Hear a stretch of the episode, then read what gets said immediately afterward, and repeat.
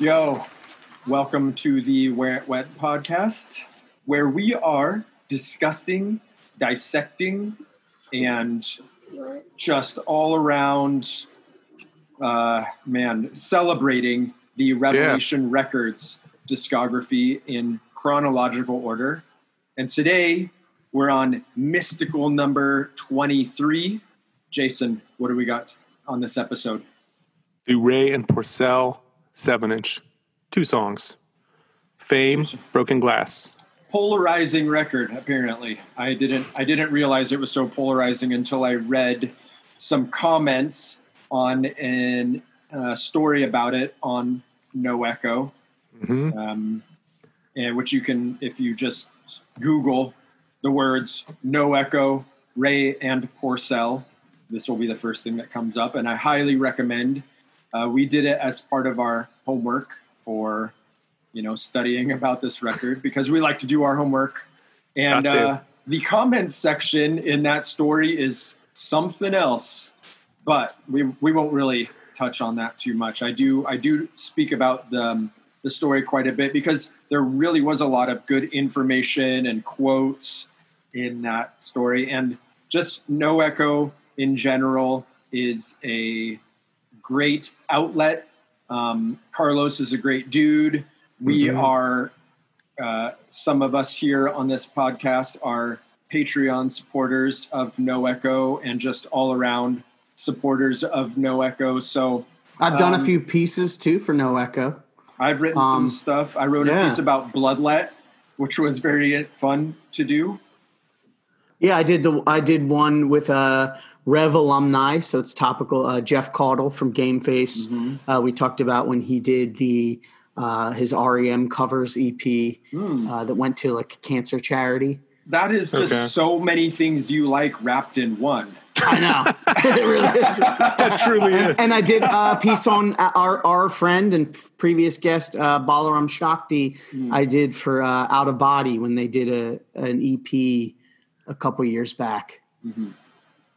So Great. Yeah, No Echo. great site. I love it because Yeah. you know sometimes it's. I, I, I like I like to listen to podcasts, but I also like to read. So I don't I don't really enjoy reading very much anymore, uh, except for I read Warhammer books because I'm uh, I feel like I just read stuff for this. That's and it. yeah, and and I I try to do some homework for this podcast, but I just I used to read a ton of blogs.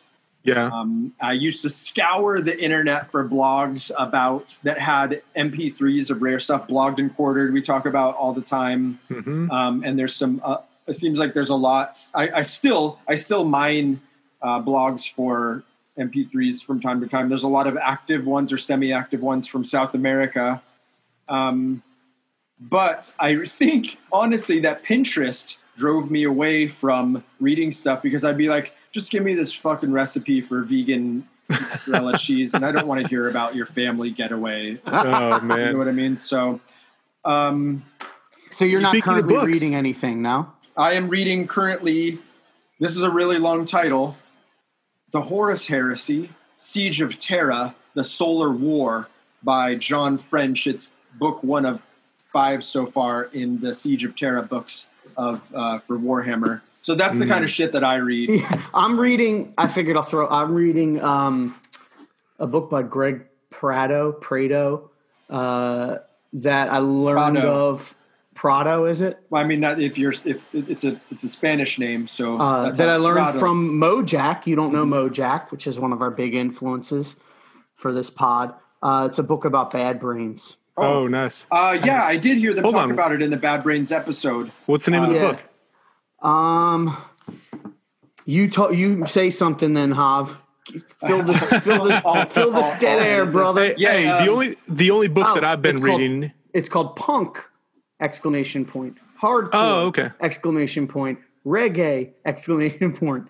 PMA! Exclamation point. Bad brains! I Exclamation haven't heard of that one.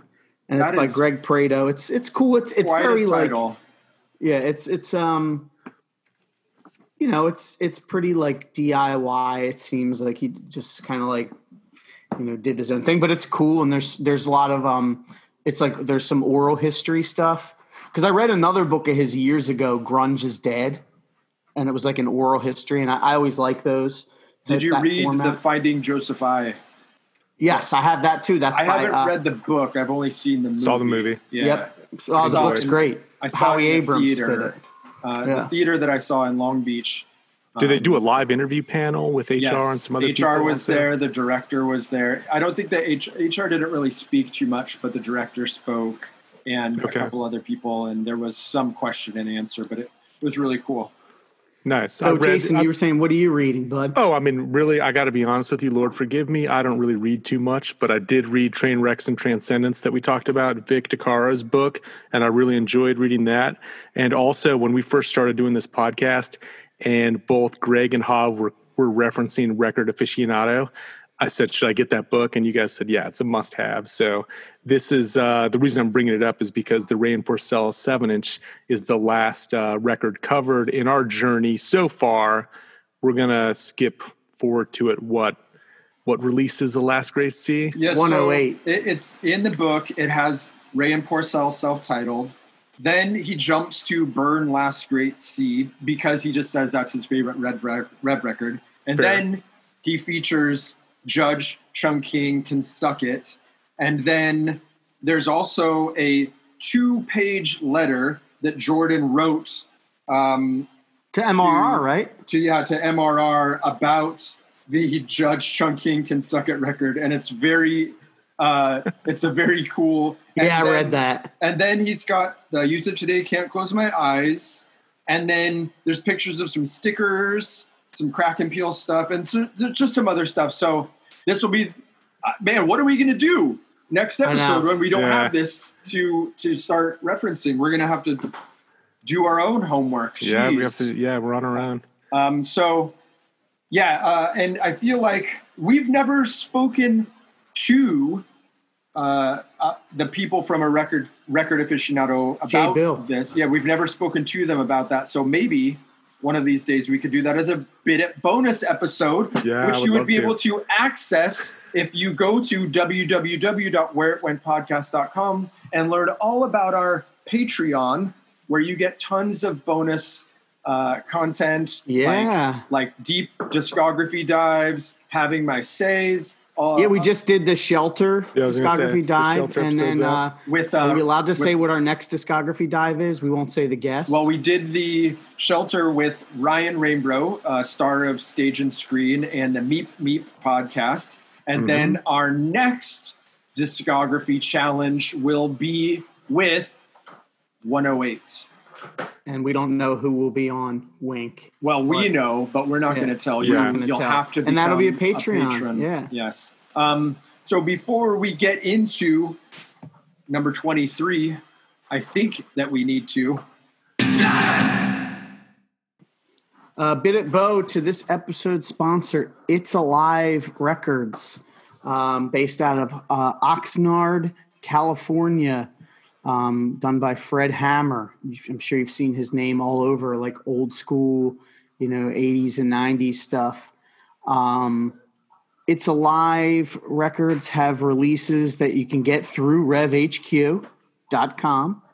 Um, and also, he's selling things on uh, through his Instagram, which is at It's Alive Fanzine.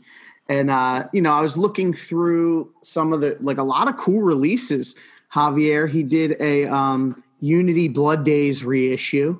Looks like, which we know you love that one. I do love that record. Yes. Um, he did a he repressed recently one of my favorite records from the 90s uh, especially being from the philadelphia area is uh, the, the debut ep body bag by the band rain on the parade uh, that band was a huge influence on me uh, just on a personal level like that was what kind of made me start playing in bands because i was able to play along to their uh, record um, Annihilation Time stuff, uh, MAD record that's like pre blast. So just lots of cool stuff, and you can find it on uh, his Instagram and on RevHQ. So bit of bow to It's Alive. Yeah, growing up in Southern California, Fred Hammer was a, a fixture at hardcore Mhm. gigs, and I remember seeing him seeing him with his camera. And if you look on Discogs, you can see he contributed to a lot of records. I mean, uh, he was a very important figure in the nardcore scene. Uh, that is hardcore from Oxnard, California. Bid at Boat also to 185 Miles South podcast and Zach Oxnard, who also played guitar in a band called In Control, which I fucking love. And they had a record on Indec- a couple records on Indecision, but That's right. uh, one, um, The Truth Hurts. Uh, but anyway, Fred Hammer contributed to their other record on Indecision, Another Year. There's a uh, Dim Mak Records to kind of spin into the weeds a little bit deeper, which was run by Steve Aoki, who lived at the Pickle Patch and helped run that. The Pickle Patch had a live CD compilation um, that has some really cool stuff, including a unreal disembodied recording of the song "Forget Me." I know this is this is deep shinfo, but um, anyway, We love of that stuff, man. Yeah, a bit of bow to that whole scene. Um, Yeah, um, it's and, a- also um, it's a live fanzine. If you could ever track down any of that fanzine, um, my dude Dave Ito a few years ago gave me a box of old flyers, and it had a bunch of like artwork and like really random stuff in there. And there was a few issues of It's Alive in that box, and um, it's really really cool. So check out what Fred Hammer is doing. I feel like he also did a book, but unfortunately, I don't. I can't think of the name off the top of my head. So Okay. Yeah, same. Um, I know that uh, Annihilation Time, they recently reissued, uh, I believe, the first record, Okay. and our buddy Bedge, Ben Merlis, did liner notes for it. This is the one that Raymond Pettibon did the artwork for. Yes. So cool. um, I just remembered seeing Fred's name all over like the live wire board. This is going way back, you know, 20 years. Um, and the Rev board. So even before that. Yeah. So uh, yeah, Oh, super, oddly enough, if you go to revhq.com, there is a 100 page book by Fred Hammer called Take the Manic Ride. So uh, that, that really out. just ties everything together in a neat Yeah. little bow. Fred Nice. Hammer, RevHQ. Um, it's a live fanzine. yeah, it's alive. Respect. Uh, oh, actually, it's out of stock on RevHQ, but maybe if all of the parties that are involved in this can hear it, or if you can track one down on eBay, like some of the people on this podcast have had to do with other books that we've covered. yeah, very true. Right? Shout out to Norman Brannon and Antimatter, Yes. yeah, and things worth Schism. a pretty penny. right? And Schism. Jason. Yeah. yeah, I couldn't find so I I've ordered the Schism shirt or I'm sorry, I said the shirt because I've always got shirts on my mind, but I ordered the Schism book uh off Depop. Someone sold it for fifty dollars and I was going through and unpacking old boxes and yeah, I had another Schism book here. Nice. Yeah. so we're gonna have a contest for that. Is that what you're saying? Maybe. hey, hey, I'll tell you what. If you get if you get five messages from people that say run a contest for the Schism book, you can get my slightly beat copy that I got off Depop. Or could we? Uh We should make it like uh that could be like a, a Patreon. Yeah, there you go. Okay, we'll do it that way. Even We'll better. You have to be in our. Patreon. We'll figure something out. Next time Yeah. one of our um, friends of the pod is falls upon hard times, maybe we could raffle it off to, you know, try and raise some some funds too. Fair. We'll, we'll figure something out. yeah, but we can anyway, figure something out. what do you say we uh, get Let's kick into? Let's kick it with the Ray and Porcell seven inch featuring special guest Dylan Schreifels.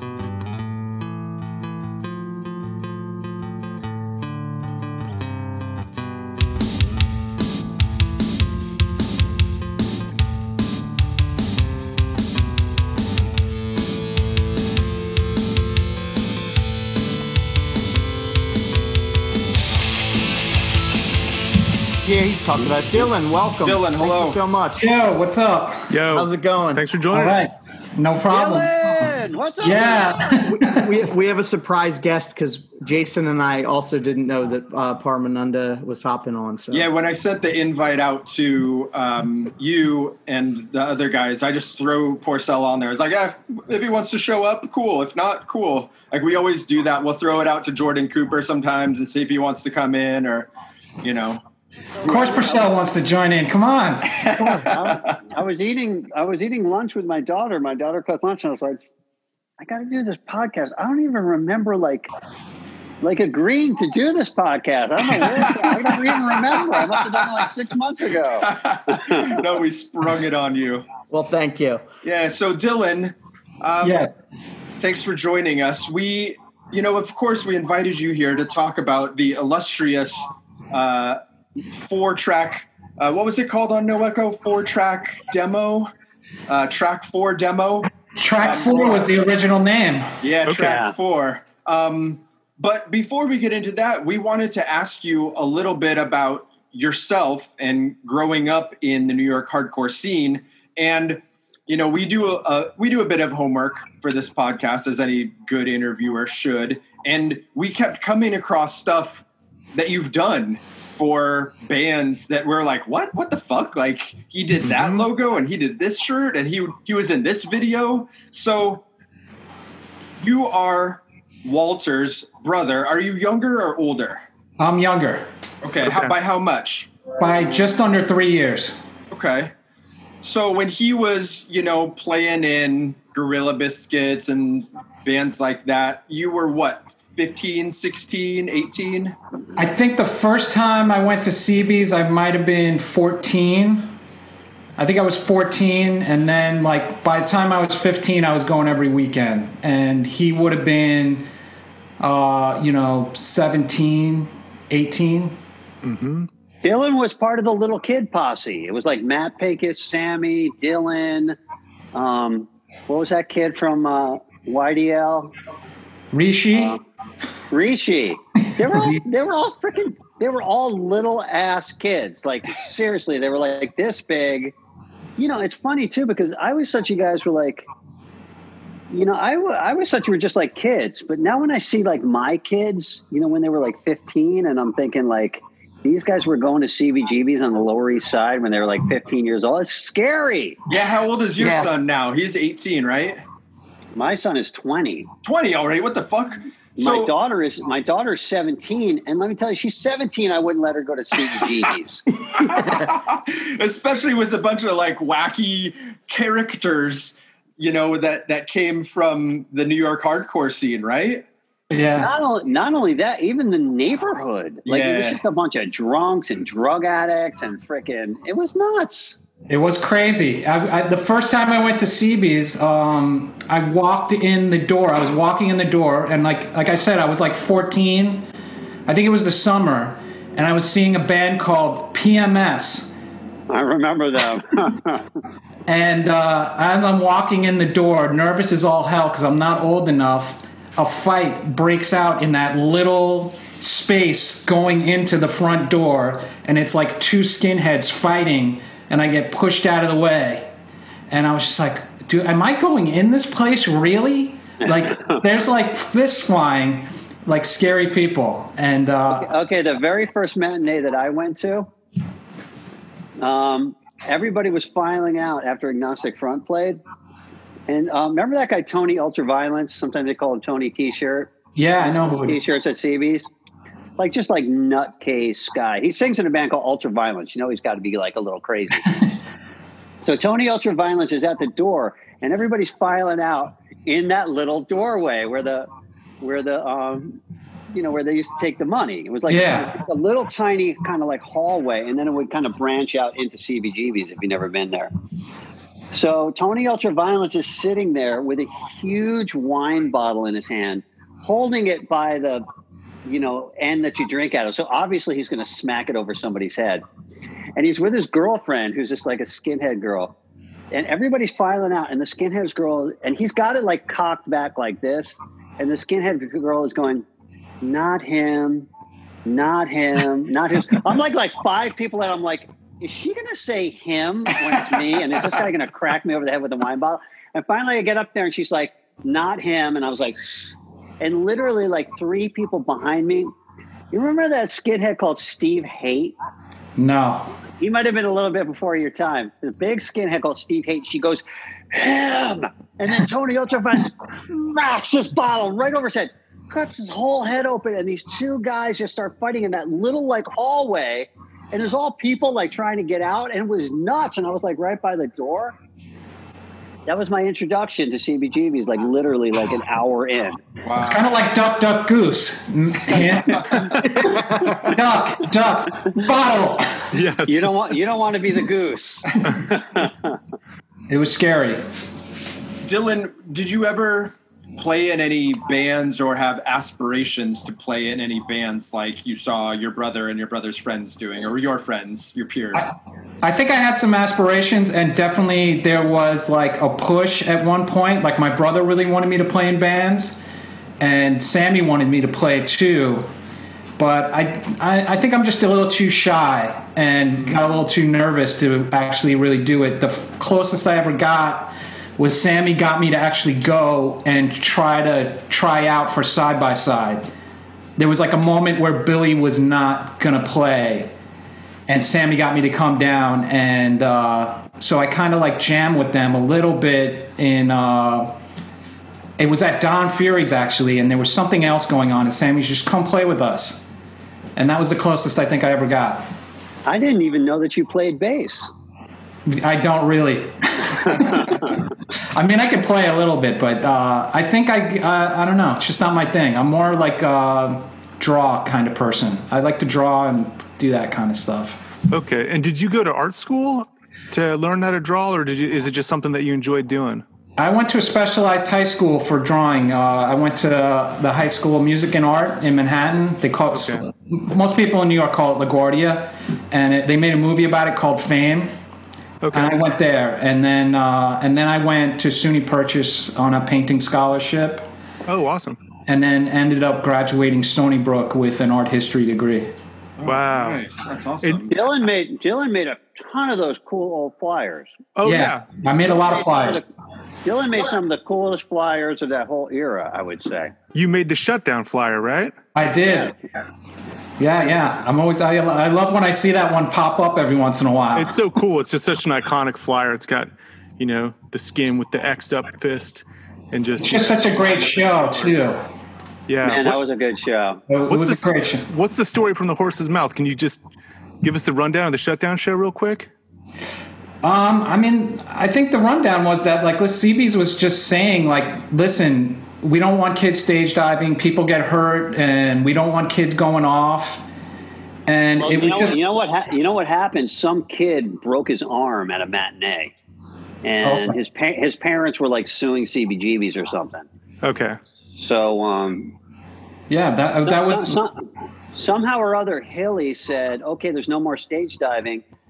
But the dumb thing was, he kind of appointed the bands as the people that were supposed to enforce this brand new no stage diving. Oh, rule. Like, okay. we're the band, dude. Like, you're the club. Hire bouncers. Do whatever you got to do. We're not responsible for people stage diving. Yeah. And so, you know, people came to that show, and it all started with side by side, because of course, Jules is such a freaking rebel rouser. You know what I mean? He started in with like some shit. Fuck this no stage diving bullshit. This stage is yours. it just kind of like set the whole tone for the show. And it was all downhill from there by the time Youth Today played. I mean, you know, those Youth Today shows back then were crazy. It was just Yeah. like nonstop stage diving. How are we going to stop the stage diving? I mean, Yeah.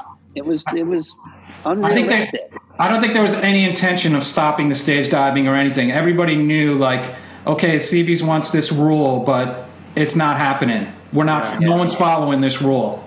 Yeah. Okay. Sorry to get off track, but so did you do flyer artwork first or the GB demo artwork? What came first? I think I probably did that GB demo before I ever did a flyer. Okay. because that was you know i was really young when that, that my brother asked me to do that Yeah, that was what. and i'm surprised that's the one that stuck i mean there was a couple of other uh, versions of demo covers but the, they liked that one i don't know my brother liked that one That's 86. Yeah it was like 85 86 something like that Yeah. Okay. Awesome. How old were you when you when you drew that?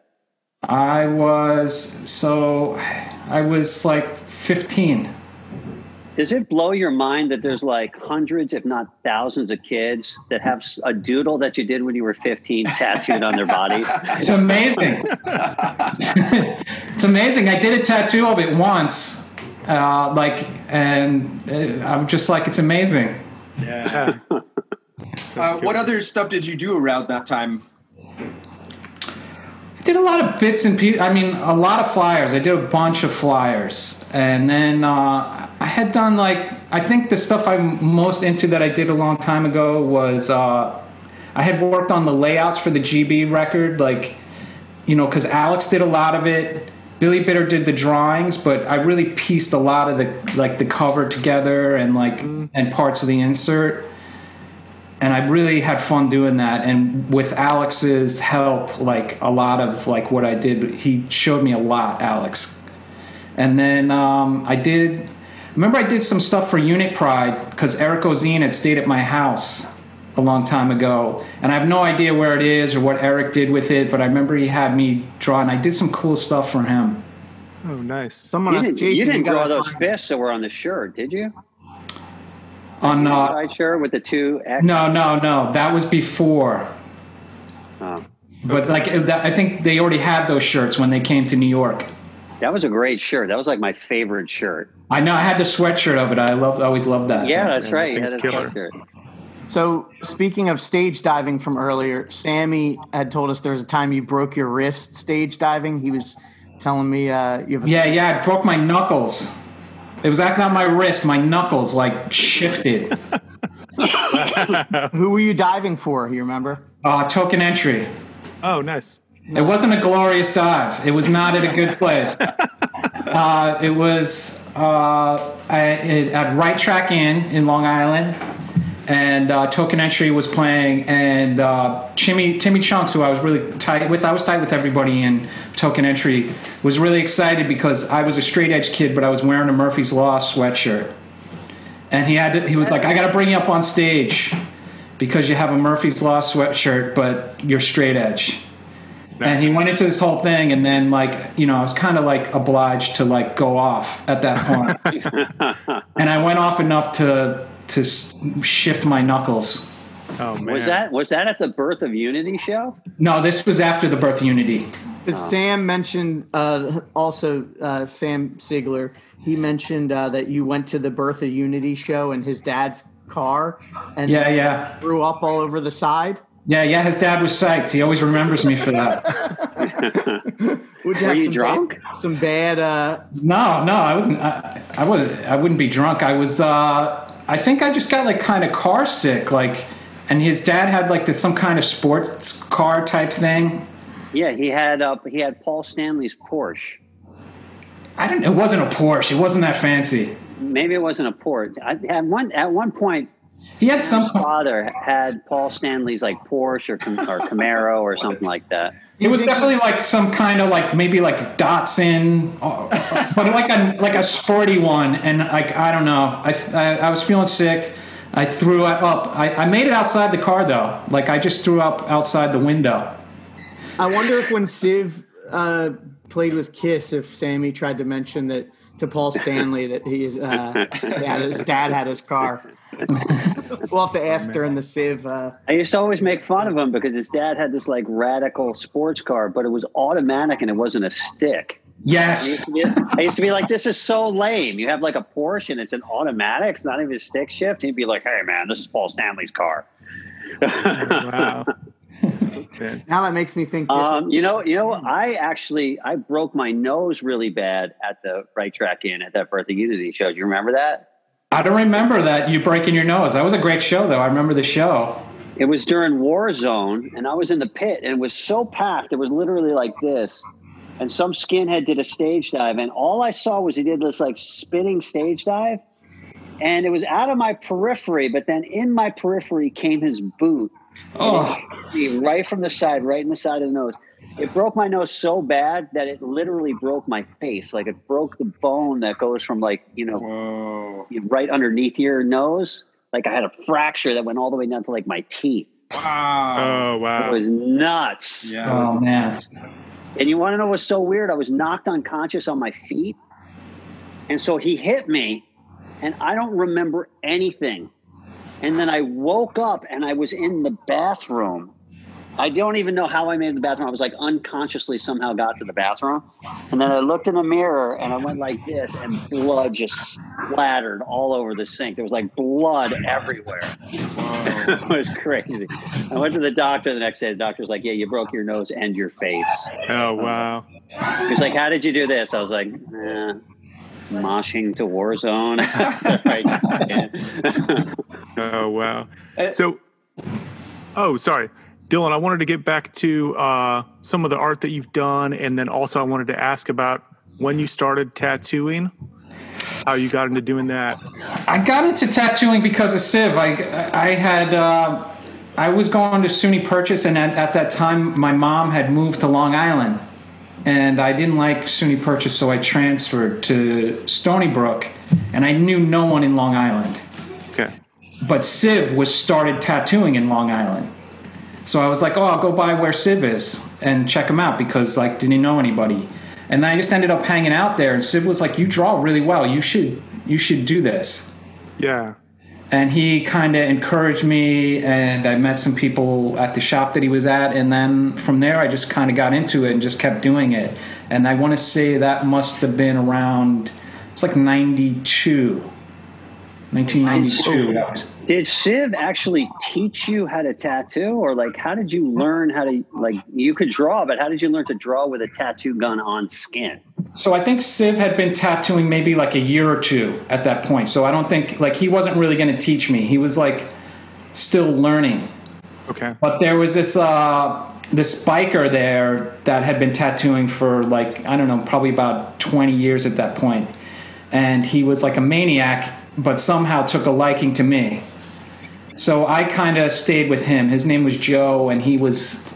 he- I mean, he's kind of a legendary guy in the people that know him because he was like a real one percent outlaw biker maniac. I mean, he the guy was a murderer and like told me how he killed people. he was a very scary person that somehow liked me. Yeah. So I school, spent- You, le- you you learned how to tattoo from a murderer. That's a I good- did. I learned from a murderer. This was a really interesting uh, experience. Like, I basically spent, I think I spent every almost every day with a murderer for about four years. Yeah. Is Not this many people the- can is- say that that aren't also murderers. So Yeah. you Isn't it isn't it funny that when you come from the hardcore scene, you just have all these insane experiences that normal people just can't even fathom. Yeah. and Dylan, is this in the 80s or 90s at this point? This is in the 90s. I started tattooing in, like, I want to say 92. Uh, I mean, back 93. then, it's it's not a popular thing. Yeah. back yeah. it then it's still world. like underground, and you got a lot of those types of people around. So that makes sense that that's who you're you're learning Oh, about it's a- in the area.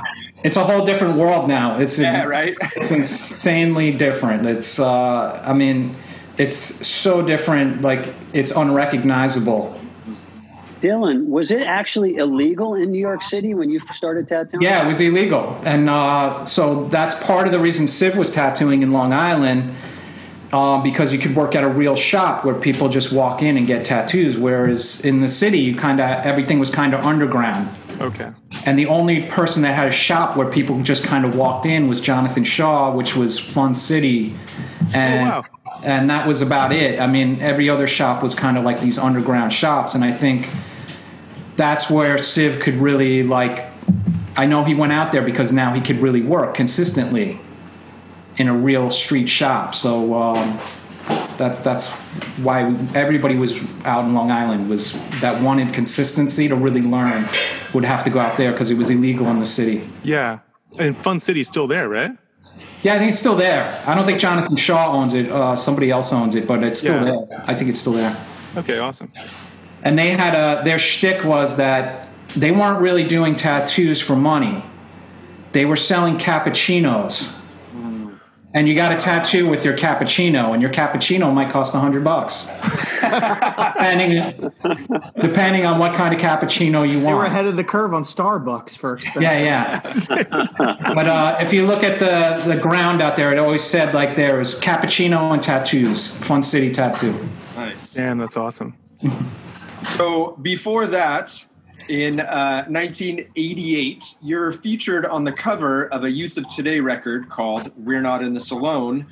And Jason told me that you're the one in the video attempting to eat a burger, correct? No, that's No. uh, Oh man. that's Tom. Tom Boiling Point. Oh, I'm Ah. off. I apologize. I'm the one riding the bike, Okay, there you go. Are you in the and I uh, I'm the one too? I'm, I'm the one riding the bike, and I'm also the one. Uh, there's a part where uh, it's uh, me, Luke, and Sam, I think, and like spray painting the stencil on the wall. Yes. And I'm, Yeah, and I'm right. holding I'm holding the stencil up against the wall. That's Oh, right. that's awesome. And I think Luke is spraying the stencil, right? Yeah, it might have been Luke. Yeah. Yeah. Uh, You know what's cool codes- about that? You know what's cool about that is um, when Dylan first got that mountain. I think I think it was like me, you, and Cappo got mountain bikes around the same time. Yeah, Mountain- specialized. Mountain bikes were not a thing. Yeah. Like we were like we were probably one of the first people to actually ride a mountain bike in New York City. Like everybody had ten speeds. Like no one had like a mountain bike that were kind of like brand new. Yeah, it's true. I love that bike. People used to stop us on the street and be like, "What kind of bike is that? That's so cool! I've never seen a bike like that before." Yeah. So you're on the inside then on the bike too. That's you, right? Yeah, that's me on the bike. okay, cool. And I'm wearing that Unit Pride sweatshirt that Porcell was talking about before with that design on it. It's uh And you know, it, it was cool that you had the bike on the cover too, because um, the specialized mountain bike actually became like a straight edge thing. It was sort of like the youth crew. It was like you know, you had the messenger bag, you had Yeah. the big Nikes, and you had the specialized mountain bike. That was like the youth crew look. yeah, yeah. Yeah, that was uh that was a good mode of transportation. It was. And uh, I was going to say, bit at bow to Tim Doublecross for providing a really high quality uh, version of that video that's on YouTube now, right? Because before it was like kind of a grainy, like sketchy, and then I think that the one up now is from Tim. Um, man, that Well, video. not only that, Sonny, Sonny Singh from Hate Five Six redid it. Yeah, Sonny Yeah. cleaned it up and stuff. Yeah, so Yeah. it's cool. I mean, that's now th- th- from 1988. You know, it's so crazy how old some of this stuff is and how good a lot of that stuff looks. And we say all the time, you know, with layouts and stuff um, being put together with uh, exacto knives, Yeah. and glue, and letraset and stuff like this, which brings another thing that Jason brought up about Yeah. a logo that you did, Dylan. Kick it, Jason. Did you do the chain of strength logo? So I want to say that this is another one of these things where I was kind of like, I was just called in to help with it because, um, if I remember, Chris Bratton had a real kind of clear idea of what he wanted. So I want to, you know, I don't want sounds to really right. take credit for it, but I I did put it together like um, with Letraset Man, and cool. and send it off to Jordan. But he really directed it. Chris Bratton was really um, he really knew what he wanted. Yeah, I was you gonna say, that sounds like- refined it. Yeah.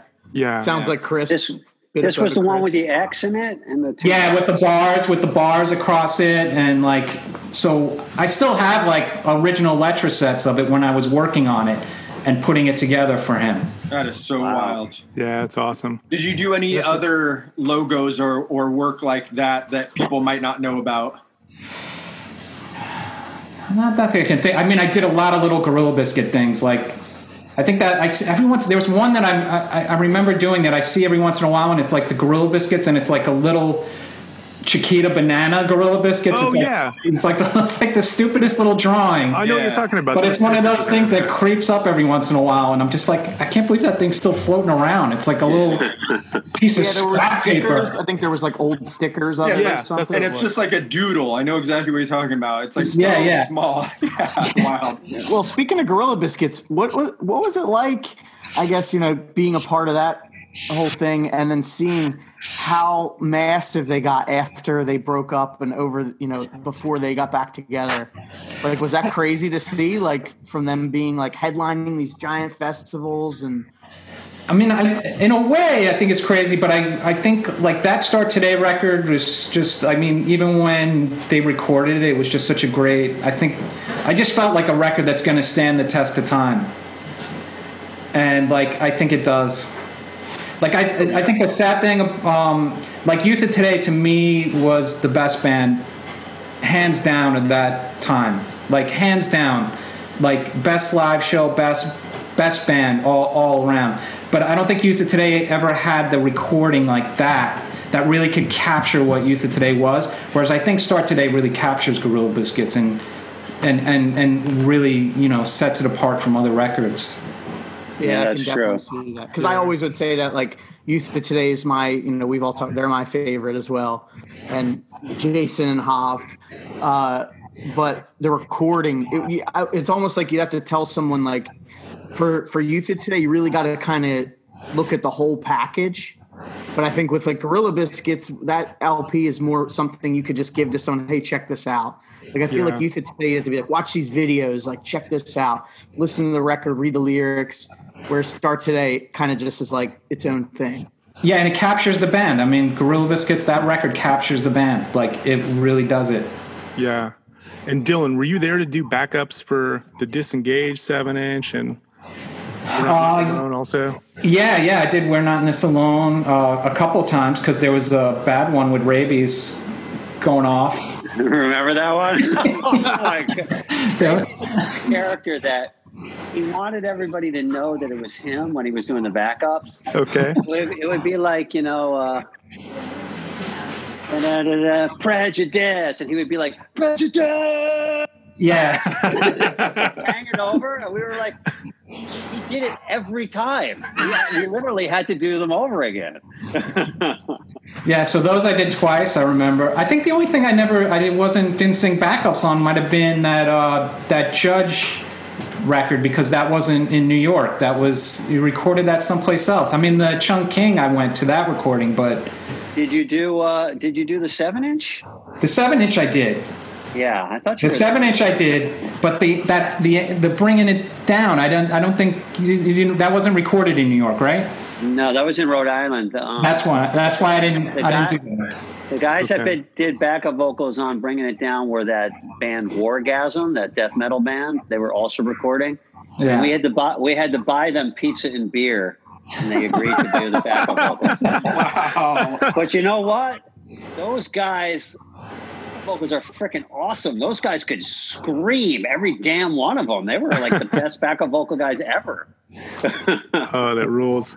We had a great uh, group. I, I remember being in the backup vocal group with like Armand and and uh, Pete, and they were powerful, man. I remember like those guys. I, they might have been the Gorilla Biscuits record, and those guys were like, "Whoa, this is a different kind of backups." Like I'm usually doing it. It's like me, Luke, Sam, you know, Chris, and like a couple other like young kids. But now I'm doing it with like Lou and and Armand. It felt like, Yeah. oh my god, these are like men voices.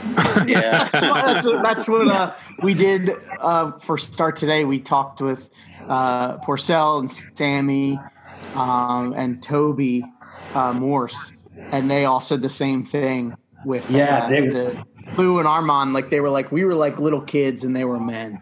Yeah, yeah, they had strong voices. It was good. Man. I mean, Walter even said that that's the reason why they redid the vocals on Start Today was because they heard that Sick of It All record and it was, they're like, oh, well, I guess we got to rough it up a little bit. Yeah. Wow, I think I- didn't know that.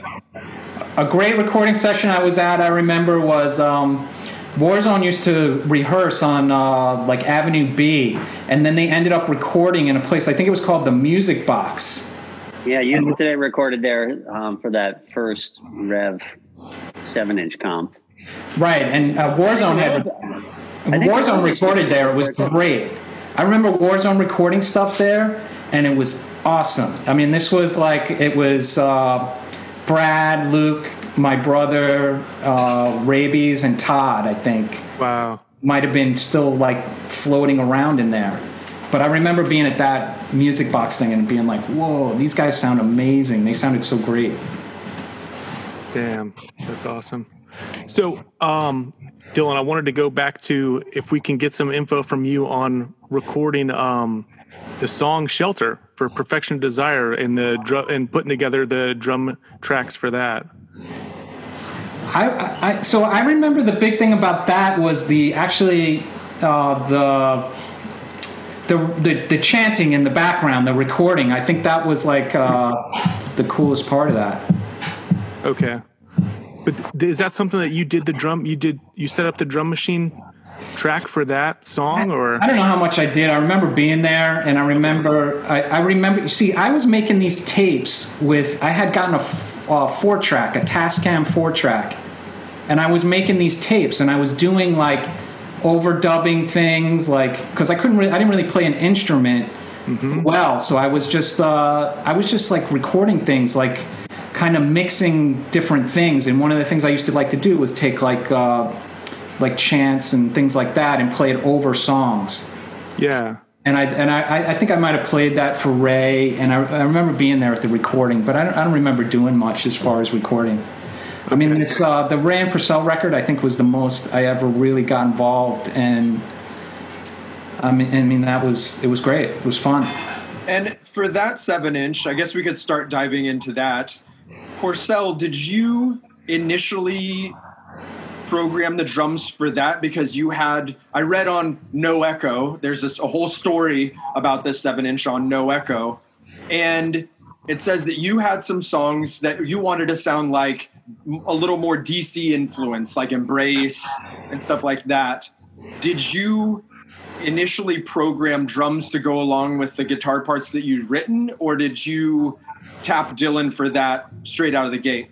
I mean, I had a crappy drum machine that I bought for like 15 bucks on, you know, in the music district or whatever. Mm-hmm. But um, I think initially for those songs, I think what we are you know, I, I had just moved to Avenue A. And I was living there with um, uh, Skinhead Max, who was friends with Dylan. So Dylan used to come over all the time. We used to just hang out. And I was working on some, I believe those songs came up because Dylan was like, I got this girl in my school. She's a really good singer.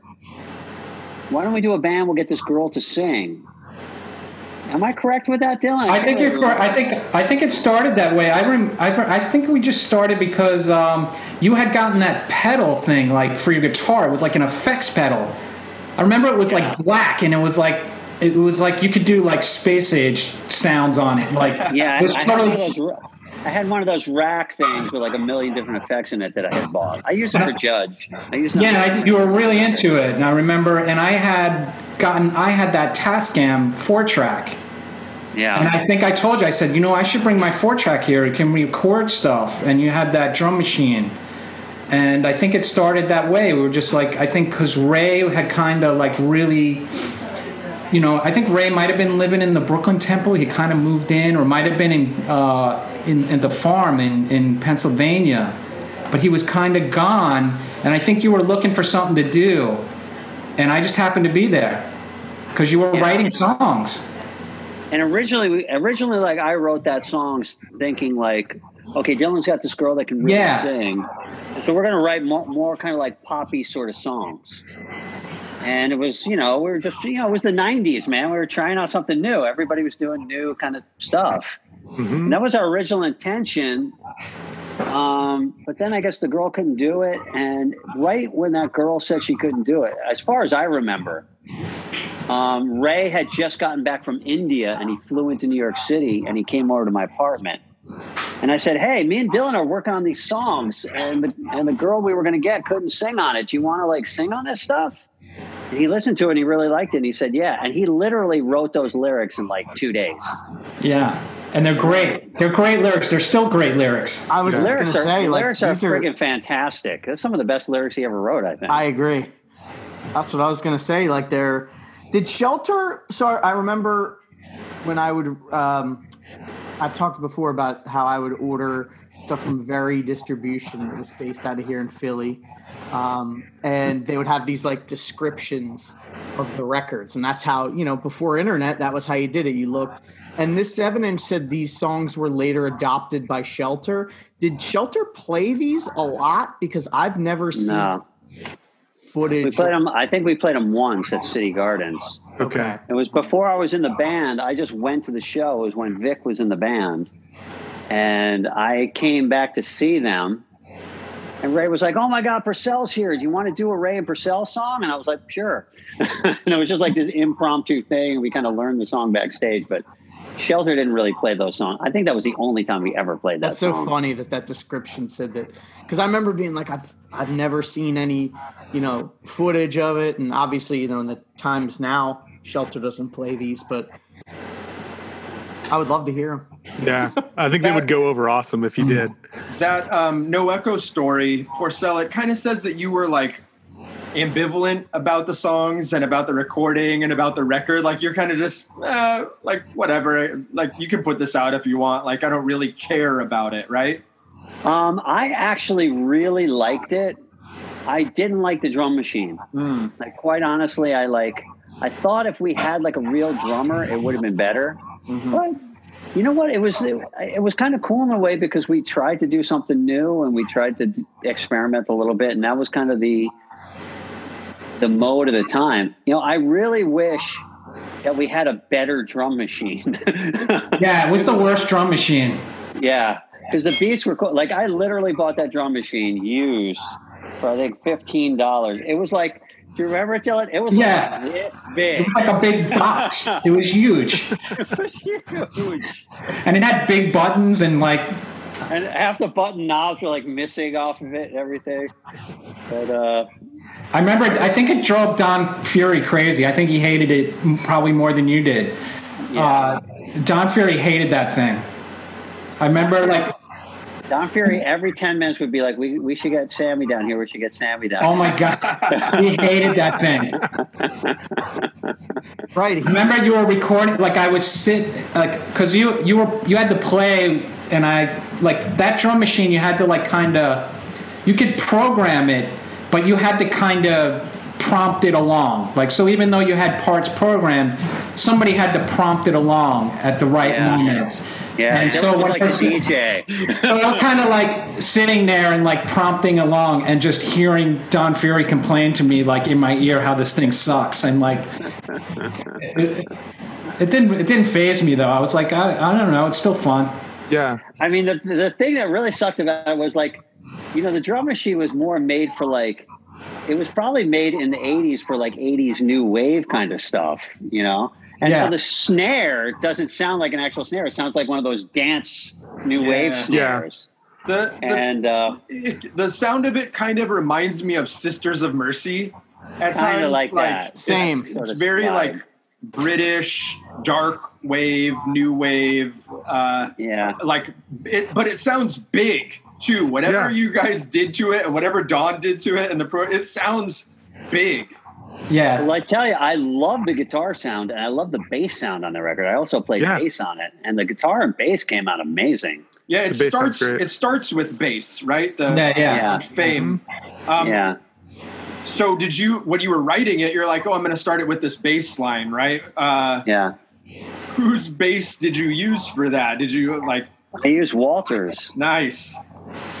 Yeah, I didn't have a bass at the So time. So this was like a real collaborative record. I mean, you got Walter's bass, you got Walter's brother, you got Don Fury, Ray. Like this is uh, an amalgam of a lot of things in and around New York hardcore at the time, and it's like it's a really cool snapshot. And we talk all the time about how this era was like real experimental.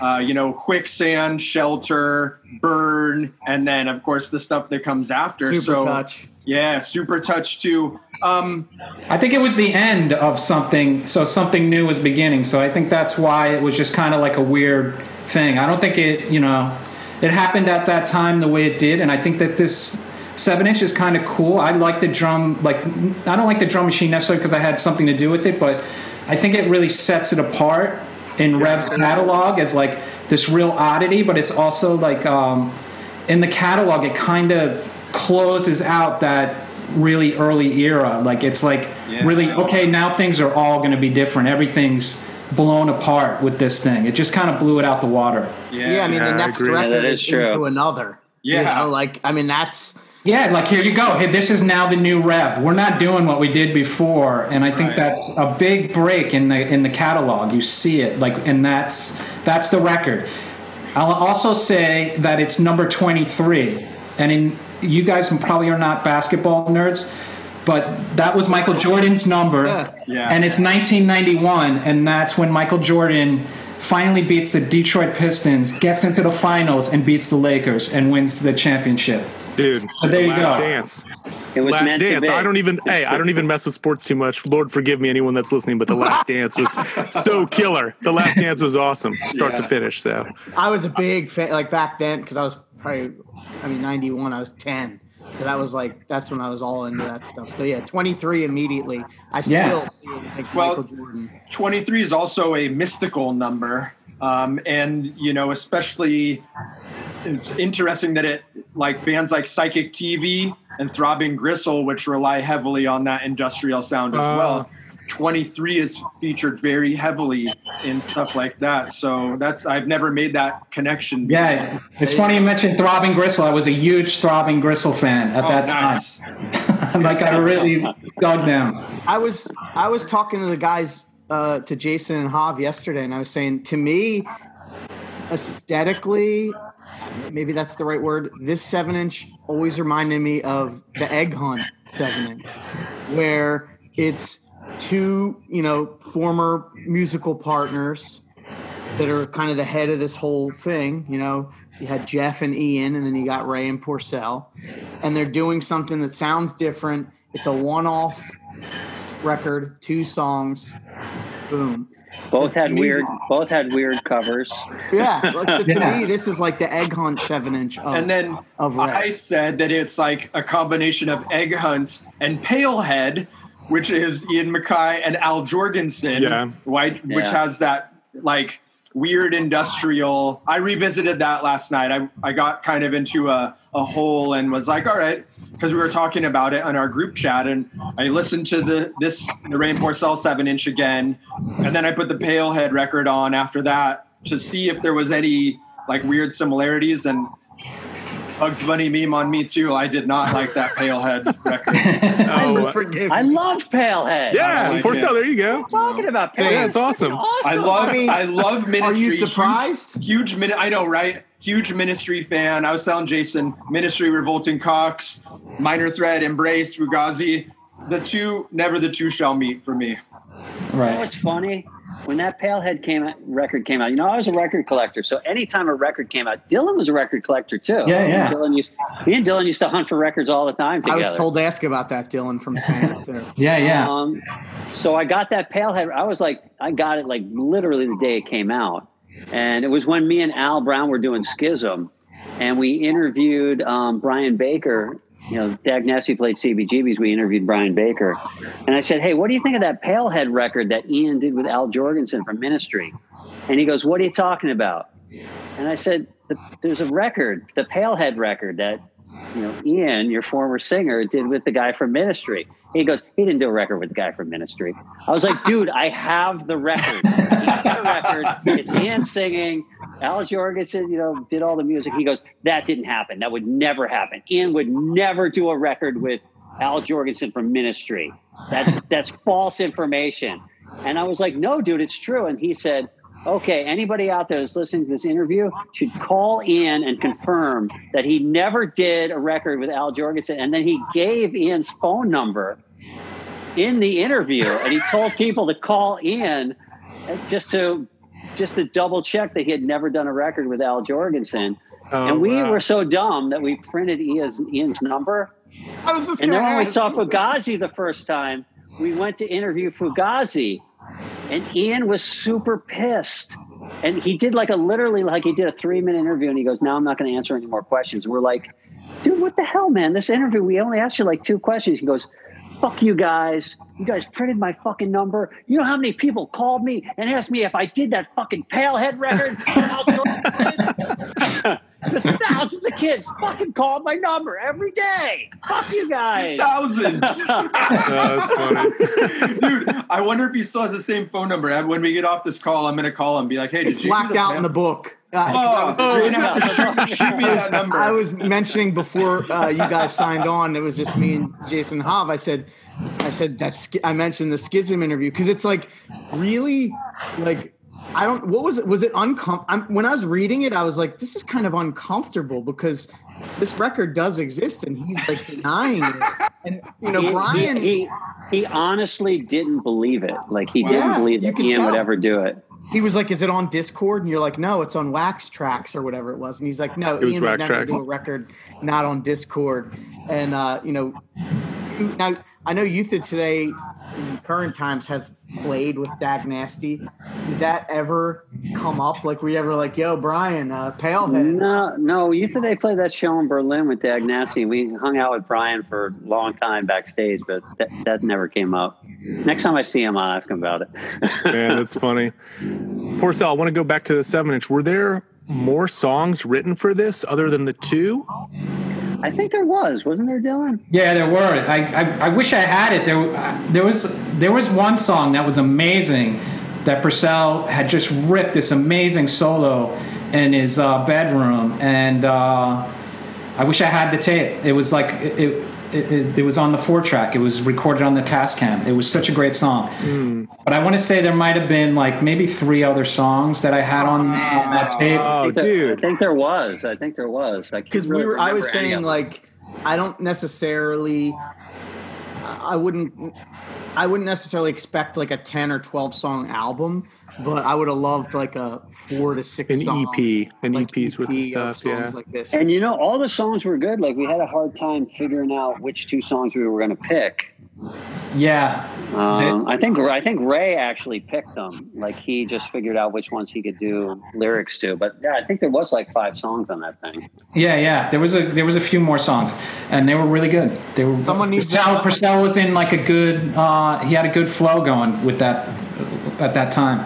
Yeah, Yeah, Yeah. i mean that was when judge judge was still because judge was still going when when this was recorded or was judge over Judge Judge was still going, but I remember like um, I was living at Sammy's house, and let me tell you, man, Sammy's mom had like she had the tolerance of a saint. I I was basically I came back from tour. Every time we went on tour, we'd have to break our lease. You know, we would all kind of like live together. We would break our lease. We'd go on tour for the whole summer, and then we would come. You know, literally, we'd live in an apartment for two months, break the lease, go on tour, not lose our deposit. So I had just gotten back from, I think it was a Youth of Today tour.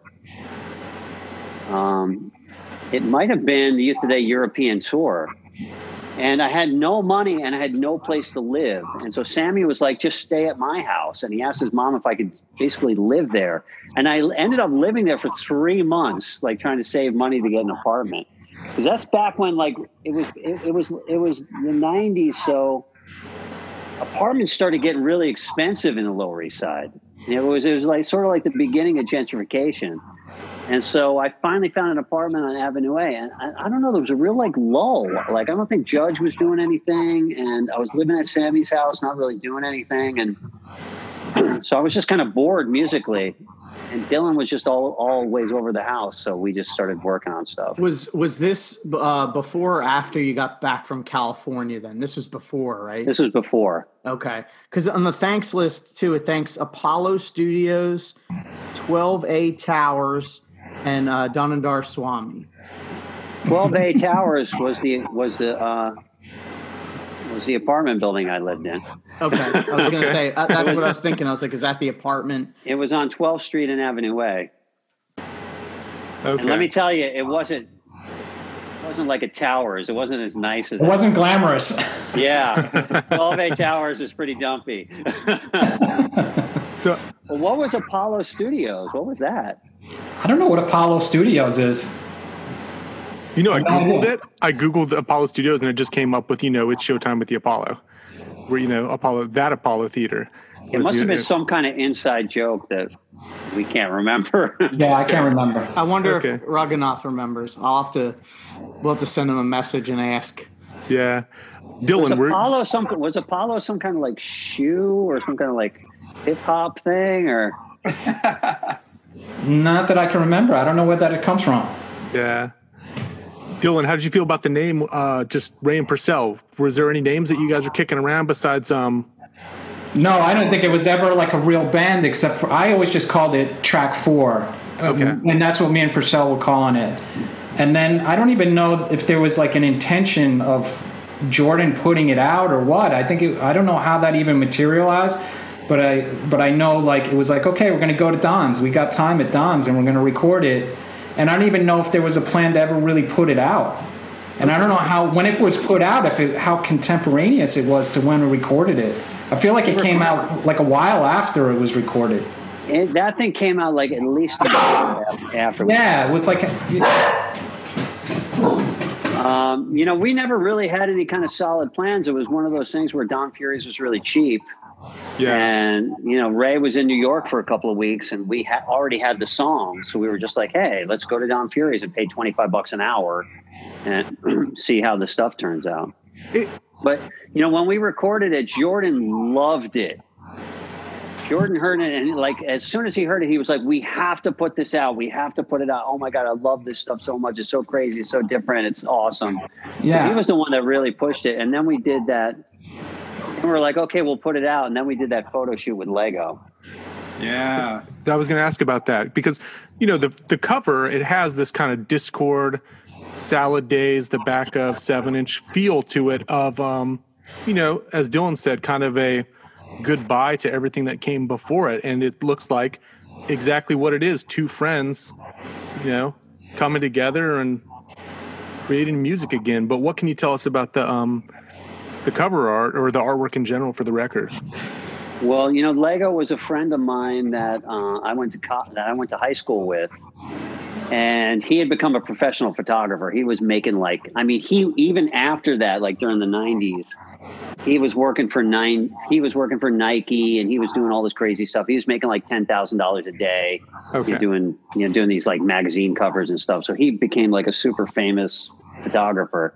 But before that, he had like a big job at like a photography agency, and that picture was actually taken. We met, we went, and he his his agency was on Broadway somewhere, and so we went to meet him there, and it was and, and so we were waiting for him and we were looking out that window and the window just had the most amazing view of like downtown because it was right on like it was right near broadway and Houston somewhere and we were just looking out the window like oh my god check out this view and he walked out and he and he took that picture but um you know, we did all the pictures just kind of like walking around the Lower East Side. We did a lot of them at Washington Square Park. We did them at Union Square, which is where that inside picture was taken. Yeah, this, we, there's this but we ended up we ended up for the cover. We ended up using that one picture that he took when he just walked out of his office, and it was just kind of a cool picture. I thought. Um, are you wearing a fanny pack in that photo? Yes, I am. I mean, your your outfit in that photo is very like '90s dad almost, with the tucked in shirt and the fanny pack. Like, what shirt to- is it? You're I'm ready to, to walk out- around New York City in that outfit. Well, I tell you, now that shirt was it was sort of a weird time in my life because I was kind of um I think I was just starting to get into spiritual stuff. Like I was super into health food. I was super into like all these different kinds of diets, like raw food diets and um so the shirt was some Indian shirt that some kid had given me on tour. He was an actual Indian.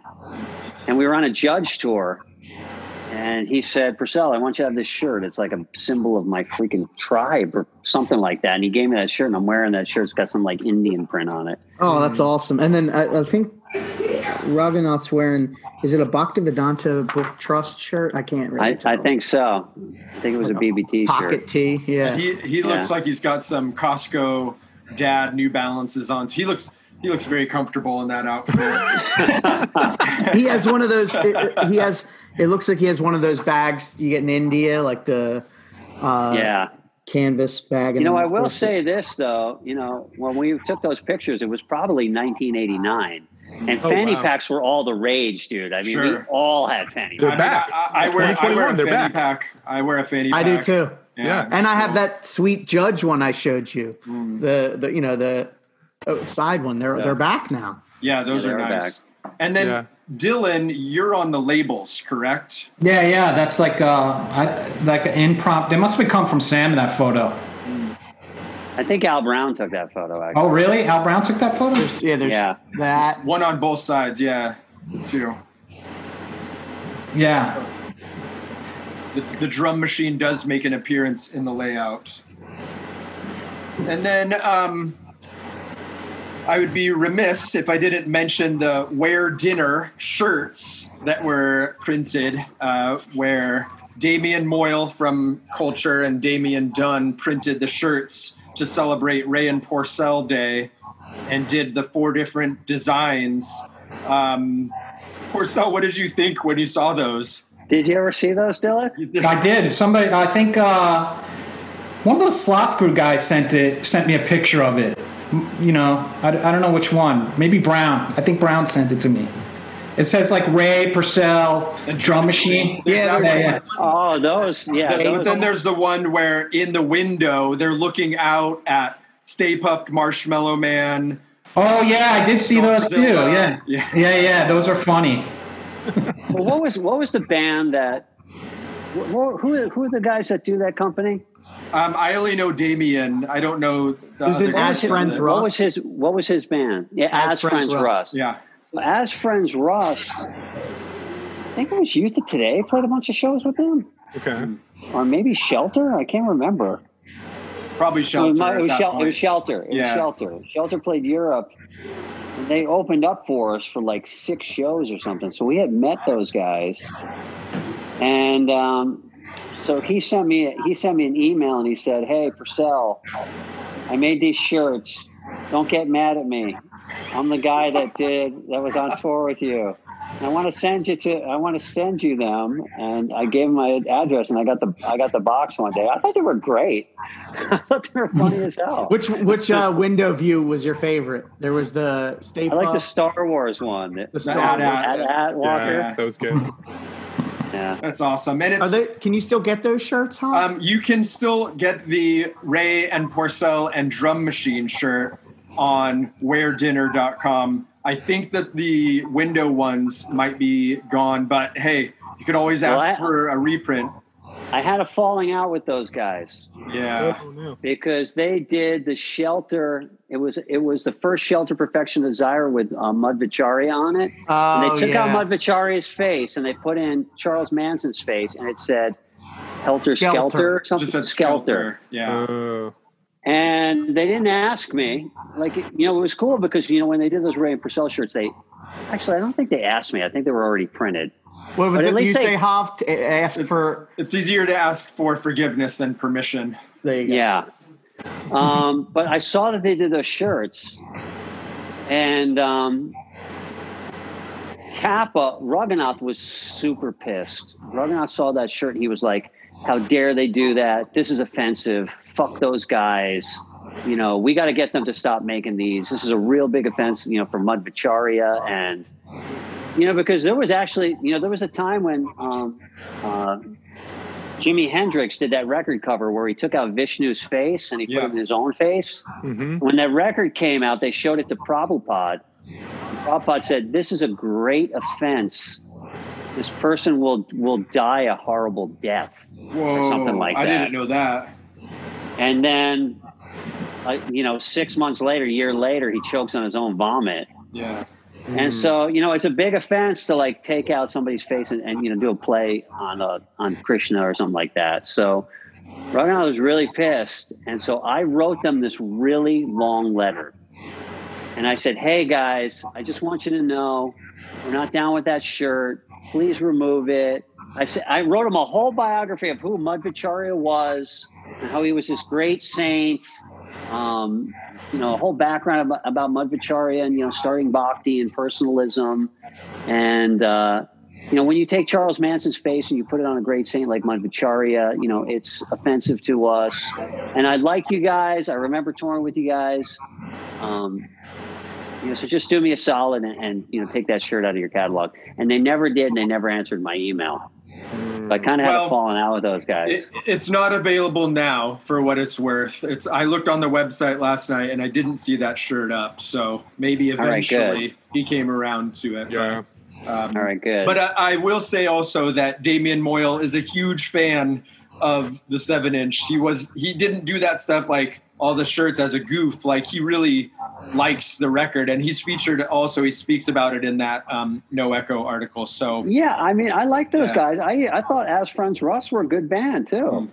Yeah. I was a little bit disappointed that they never even answered my email. I put so much time and effort, and I tried to really word it in a way where it was like, you know, I didn't want to be like "fuck you guys, we're pissed," but sort of Mhm. like, "Hey guys, here's the reasons why." You know, we don't want you to do the shirt, and I was kind of like really nice about it, but they never answered me, and they Right, continued. because it's not. uh, You think like it's not like they would necessarily know that because to them it's just like, oh, we're just changing an album cover. But I'm with you. Like, hey, if you're taking the time to write this thing, at least acknowledge and be like, oh Yeah. wow, I had I had no idea. You know, I mean, who who knows? Maybe it ended up in their spam folder or whatever. yeah, true. I mean, if, and like them said, next time you saw, if it's down, then maybe they maybe they just didn't know how to reply and took it down. I don't know. Yeah. all right. So well, who's that with the? Uh, I was going to say the the purple yeah, was that also, I think, something. quite a striking. Well, purple. Judge had the It's purple, Similar, like- yeah, similar to bringing it down. It looks so different though on this layout. You know, the, Yeah. the feel is different. It's got it's got that kind of cold feel to it that Dischord Well, there's no, records have. there's also no yellow. yeah, It is Yeah. just Yeah. purple and black, and then the white. But yeah, I mean, the front cover again. There's no logo on it, just Yeah. like the disengage uh, seven inch. There's no there's no logo. It's just a black and white photo. So it's again when you're flipping through the records, you're just like, "What's this? what is this? And I always love, I love that. yeah, you're like, "Oh, it. Ray and loved it too. Porcell." I love the whole. That was the best thing about how that was put together. Was that like, what is this? Yeah, There's no name on it. Nothing. Jordan hated it. I love that. yeah, Jordan same. fought me to the nail. He's like, people are going to be flipping through seven inches and they're not even going to know what it is. Yeah, And I was like, yeah, that's what's cool about it. Exactly. which I get from his standpoint. He's Sure, the guy from a owning the business label that standpoint. wants to, you know, press, he press the records and wants to sell. But uh, it's just like with the youth of today. I can't really imagine it having any yeah. Well, print. If you look Yeah. now on you know if you look and see what's on spotify or whatever that's what people design record covers for nowadays and there's rarely a band name on there yeah. on the Yeah. cover a lot of it is just uh you know striking Art. imagery and Yeah. art Are, you, are you are you trying to say that we were way ahead of our time? i think Absolutely. so Yeah. absolutely I think. I, I think that comes from like you know if you're somebody that likes to go to record stores and dig through records and you're always looking and hunting for things like something new to get into a record cover like that is like something that you really uh, attracts you. Yeah, Yeah. because you don't know what it is. And you're like what is but like and if you're a little in tune you're like oh like oh it's on this record label. Because that Exactly. I, I used to look i loved records. I always loved records. And sometimes if i didn't know what something was that first thing i would do would be like what label is this on? Yeah. And it was that that's really a cool thing about that record. Is like okay what is this? And what label is it on and then you jump from there and you can really get into it yeah yeah, you know, me, Dylan, and Raghunath were huge record collectors, so we liked the mystery of it. You know, we loved hunting for records. We loved like you know, going to places and you had to dig for things, and you had to like, you know, find out, you know, write to people and find out, you know, what a record was or what a different press, you know, what the different pressings were. Mhm. And so it was almost like, you know, it was fun to kind of dig around and have to really kind of excavate these records. yeah, yeah. That was that was all, that was all part of it. Just having that blank, you know, just the picture on the cover. I- so you I had really- to kind of be in the know to even like get the yeah record. to know what it was i really like how the the back cover looks too where the the photo continues around like you don't Yeah. get the whole photo from just looking at the front it, it adds a bit of drama Yeah. to to the back cover It was it was pretty cool because it was sort of like the first kind of emo record. you know what I mean? Like, you know, with the emo picture, you know, the songs were very kind of like a little nostalgic. yeah And, you know, it, it was such a jump from what we were really, you know, just playing ferocious hardcore. So we wanted to make it kind of like a little, you know, uh, sort of closing a door on that whole era. which Yeah. is i had a question which was what was the response to the record were people pissed were they excited about it Uh, I think the response was pretty good. I think people were like people that were super into hardcore were kind of like WTF. Yeah. Uh, but I think you know the songs were good, and the songs had like really good lyrics. And if you could kind of get past the drum machine and that kind of weird snare, you know the songs are good. Yeah. I think Yeah. I, I think um, yeah, it was it, it was unique. Like people that were in that scene, and like it was something really unique. Yeah. And that's I think that probably anybody that knew I had anything to do with it always told me like it, it's so cool because it's so different. Yeah. Yeah, and uh, I, I think kids like going back to the lyrics I, I i really think like those lyrics are like they they cover like something like themes that are universal that were timeless. And like kids should really get into that record i feel like like especially like that song fame is so like i have kids myself and those rereading those lyrics coming up for this show if you read those lyrics and you're a kid i think they they have great value. I mean people can have fame in a way on on the internet and with their instagram and whatever.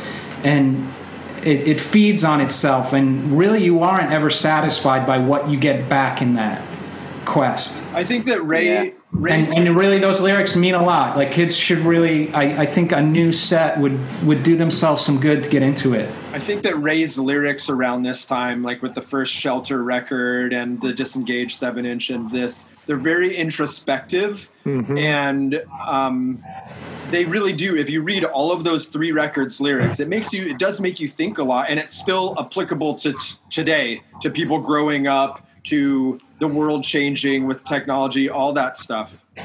Yeah, like Yeah. It, it's it's a I think it's a continuation of what he was doing, what Raghunath was doing on the uh, last Youth of Today seven inch, and in a way, and you know he can of course correct if we're wrong. Like it was almost like a lot of what I liked about the openness of his lyrics during this time. So we'll say like the early shelter, like uh, even up to like attaining the supreme.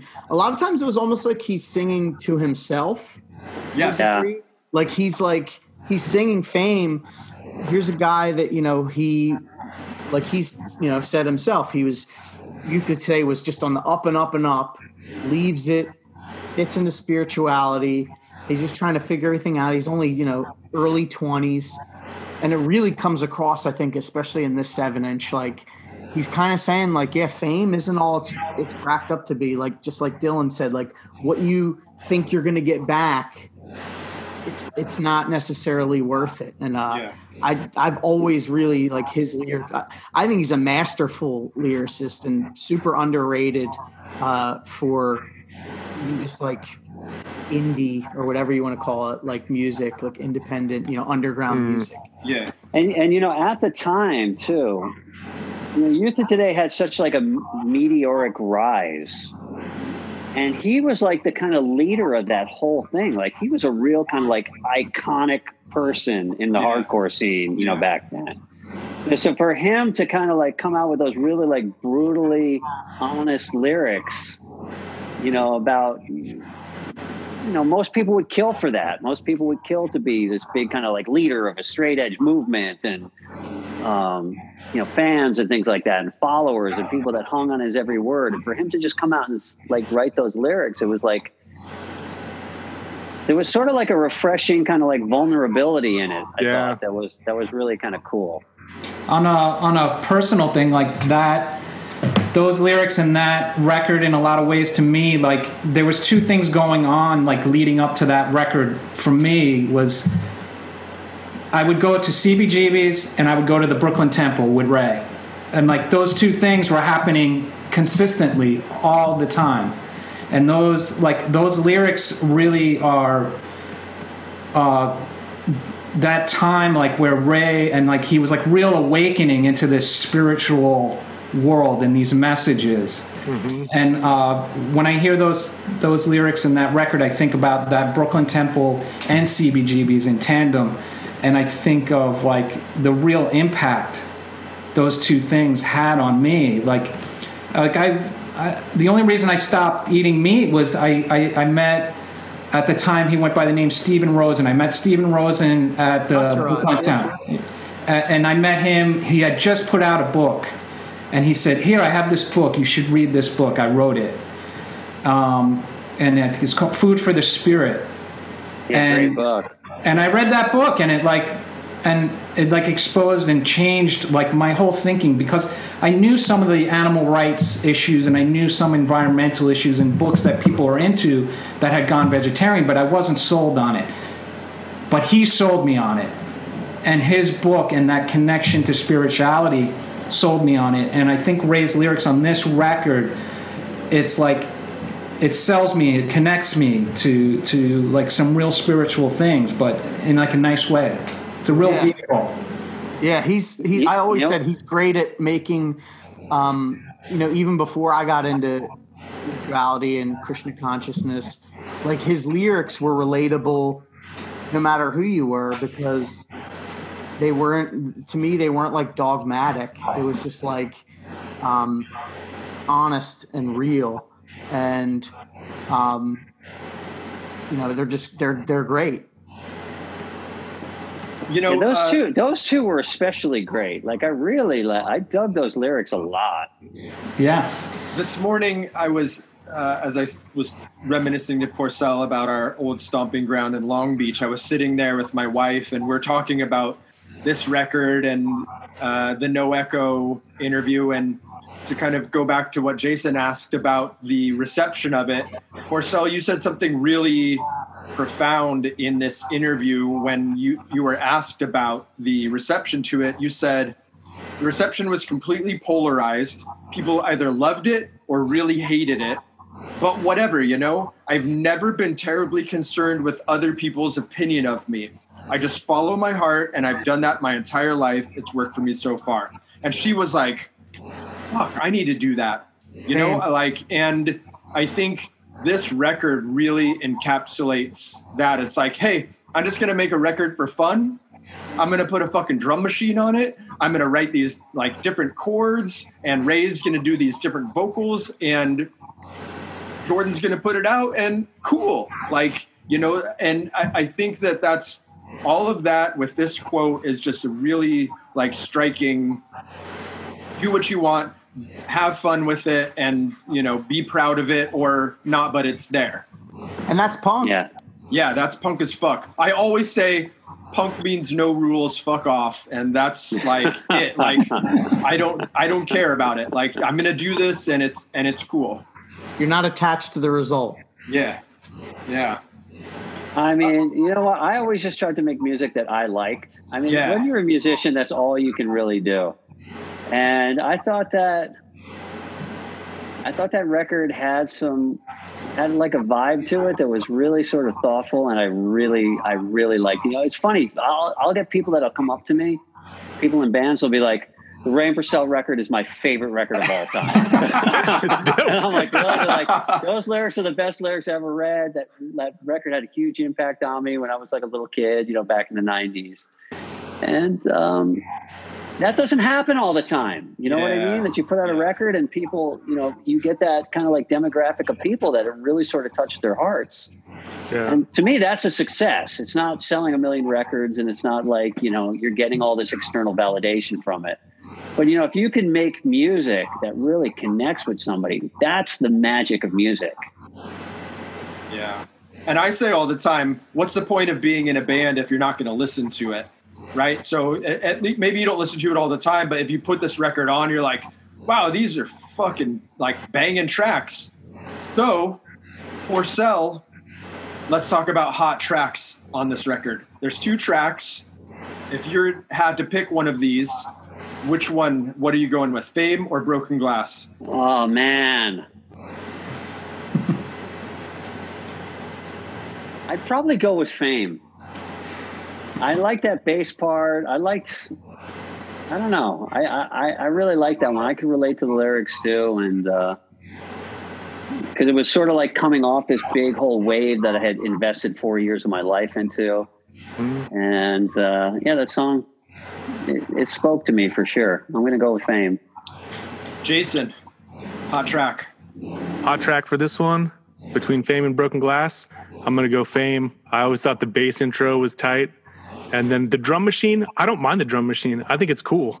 I like the way that it feels, Yeah. and I think that, in my opinion, um, this is some of my favorite vocals that Ray's ever done, and it's because it has this real sense of humility in his voice that I didn't really see before, and it's not something that you really see until attaining the supreme. Um, Yeah. and it just has Which is my moments of it shelter. but this is two songs where it's got that same feel to it consistently for both songs. So Fame is my hot track. Yeah, there's you know, not I really will. I will say, I will give props to Dylan. The beats on that are pretty freaking awesome. Yeah, Like they it's just cool. sound. Thank you. that whole oh, like, you know, it was like Yeah. it was a cool beat actually. I like New Order and Joy Division, and Yeah. Yeah, to it, me, it has that- like That's- vibe. That that's you get it. You get it. This is like a winter record. Like it sounds like like here on the everyone here besides Javier knows. Right now it's cold as hell. Like this is like the perfect soundtrack for this kind of weather. It has Yeah. that cold feel. You guys got to remember, I have a very German last name, so there's a little bit of that German. that like cold wave Kraftwerk yeah, front Yeah, you its totally. blood. Greg, what's your hot track? I gotta go with Fame as well. Um, both songs are cool. Uh, and Jason mentioning Attaining the Supreme. Now I'm like, these would have fit on Attaining the Supreme, I think, if they had sure. like uh, a live drummer. Um, would have loved to heard what that's like. I do have a funny, quick story about the song Broken Glass, though. Um, so my friend uh, Phil, my good friend Phil, did a label called Broken Glass. It was not named after this song. It was from I think a Missed Murder City. opportunity. I think it was a Murder City Devils reference. I, Yes. I I'm not super familiar, but and uh, for my senior project in high school, I was like, I'm going to do a zine. I'll call it Broken Glass. He was going to help me with it, and uh, I wanted to interview uh, Anthony Pappalardo from In My Eyes. And I never got to, but I called him and I talked to him on the phone. He probably has no idea, doesn't remember this. and I remember when I said broken glass, he's like, "Oh, like the Ray and Porcell," and I was like, "Oh yeah." Like I didn't even put two and two together, even though I had the tape. But uh, yeah, so Anthony, if you're listening, Tony I- Pops. called you in 1998. Well, you know, one kind of interesting thing where people might um, might uh, get something out of this was this the, this song titled "Broken Glass" is a reference to a to a story in the Srimad Bhagavatam about this kid named Dhruva. And so the story is there was this there's this little kid named Dhruva. He was like you know six years old or something like that, and he had a stepmother and a stepbrother and it was kind of like the whole evil stepmother scenario like the, the stepmother was younger and the king liked the stepmother like way better than the than his mother and so when he tried to like his little brother his stepbrother was playing on the king's lap and his little brother was just like a toddler and he was like six years old and he tried to climb on the king's lap also but the stepmother was so envious of this kid that she said, What are you doing? You're not, you know, you have no right to get on the king's lap. The king likes me better. You know, I'm the younger, you know, wife that he spends so much time with. He likes my stepson better, even though you're the oldest kid. Like she really kind of laid into this little six year old kid because it wasn't her kid. And she wanted her kid to have exclusive, like, rights to the throne or whatever. And so this she basically kind of like verbally abused her stepson, this kid named Dhruva. And so Dhruva went back to his own mother and started crying to her. And um, he basically wanted revenge and he wanted to and he, he was asking her like who can help me? And she said i can't help you. Maybe god could help you. And he said where can i find god? And she just kind of like out of the blue she said i don't know but some of these sages they go to the forest to find god. And so that night dhruva with his mind bent on revenge went to the forest to find god to get revenge on his father and his stepmother and he wanted a kingdom that was greater than his father's and so he met this guru named Narada Muni, and Narada Muni heard his story and he said, what are you doing? You're a little kid. You're bent on revenge. This is this is so wrong. You shouldn't approach God be bent with revenge. So you should just go home and just play with your friends. And he said, No, I want to find God. I want to find Krishna. I need to find Krishna. I need to um, get a kingdom greater than my father's. And so when this great guru saw how enthusiastic he was, he said, Okay, I'm going to tell you how you can see God. And he gave him a mantra, Om Namo Bhagavate Vasudevaya. He had him do Hatha Yoga. He had him do pranayam. He sent him to Vrindavan, the sacred place in India, to be on the banks of the Yamuna River. And so this kid, this little kid, through the process of yoga, heightened his consciousness so much that he was actually in it's called samadhi. Like if you're a yoga person you've heard this term samadhi before. It means that you're in trance and you're meditating so much on on god in the heart super soul paramatma that you can actually see and experience divinity in your own heart. So he was in deep meditation and he was picturing krishna in his own heart. And then he heard a noise and he broke out of his meditation and Krishna was standing right in front of him. He like could see Krishna in his meditation, and then he broke his meditation, and Krishna, the Supreme Personality of Godhead, was standing right in front of him. And like tears were pouring out of his eyes. You can just imagine, like the source of all love and the source of all beauty. You know, God Himself is standing right in front of you. He was so moved. And so Krishna said, You've been out here for months. You've been petitioning me. You've been praying to me that you want something. What is it that you want? And he was so embarrassed to ask for a kingdom greater than greater than his father's because he was having this whole like spiritual revelation of like divine love and that's really what life is all about is like to connect with love to divinity and like reflect that to all other people so he was experiencing this divine love. And so he said to Krishna, he said, You know, I had this thing that I wanted to ask you.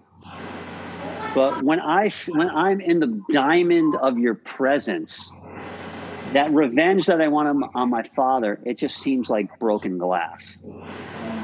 And so um, Krishna actually said to Krishna actually said to him, he said, you know, I'm, I I will give you that benediction anyway. I'm going to give you a kingdom greater than your father's. You go back to your kingdom. And he actually ended up having a kingdom greater than his father's, but he didn't care about it anymore. All he wanted was spirituality, and materialism seemed like broken glass to him. You know, uh, you well, know, in comparison, that diamond of of of divine love two interesting things about that is you've met my youngest and she's very curious about krishna consciousness and mm-hmm. we were looking up at the stars one night and the pole star is yep. Loka, which is the kingdom that krishna granted to dhruva and yeah. so i was telling her the story about that and she just loves that story you know and um, also Broken Glass is my hot track for this record. And now every time I listen to it, I'm going to think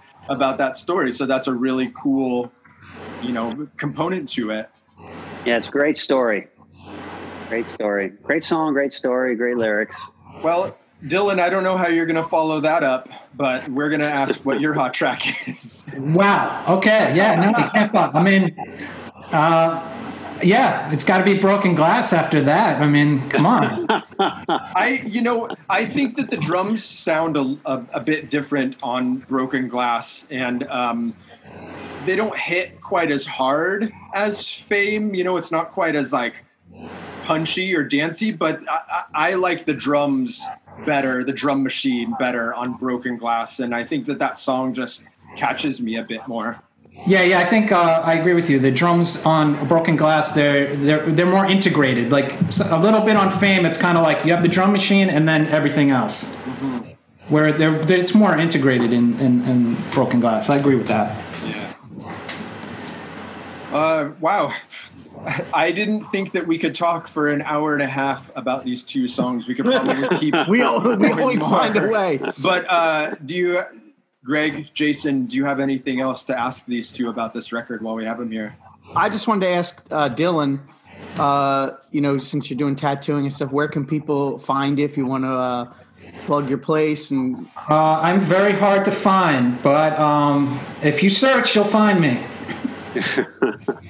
fair enough. For all of you that want to get that Mustache Man demo cover GB tattoo, I'm getting I'm getting the Find Chiquita. Dylan. He's the guy Next time. I'm in New York City or in New York at all, I'm gonna travel and get the Chiquita banana gorilla tattooed on me. Okay, that sounds cool. I'm very, I'm very true to uh, this record in that I'm, uh, I don't self promote. I'm not into that kind of stuff. And like, yeah, if you're into me, cool, find me. I'm around. Sounds good. I like I like that. I think it, Yeah, it- I like it's, that uh, style also. Yeah, Yeah, gotta it out. respect. Yeah. Well, I hope someday that we can uh, track down those other songs that were on here for the expanded uh, box set reissue that Revelation will hopefully do someday. If I, if I ever find those songs, you guys will be the first to know. Hell And I- yeah. It's always possible. Anything's Yeah. possible. Oh, and I want to before uh, this ends, while it's in my head, because sometimes people do find me and they ask me if I want to sell things or if they can buy things from me, and um, I don't want to. Sometimes I don't always reply, and I do have stuff, but I I'm not always comfortable with it, and I don't like. Um, like sometimes somebody offer me a ridiculous amount of money for something, Yeah. and it's great. I appreciate it, and it's awesome. But um, I'm not blowing those people off, but I I kind of like shy away from it because I feel like um, I'm not into the value of it, like in that way. You're talking about records and Yeah, yeah, records and and shirts and that kind of stuff, and like Yeah. Sometimes I feel like I don't answer people, and it's not because uh, I don't like them or I don't appreciate their desire for it, but uh, I'm just not into like the value of things that way, and sometimes it kind of freaks me out. yeah, Hey Dylan, do you do you have one of those original twelve um, NYC Straight Edge Project X long sleeves? Yeah, I do. That's one of the ones I get hit up for. I do have one.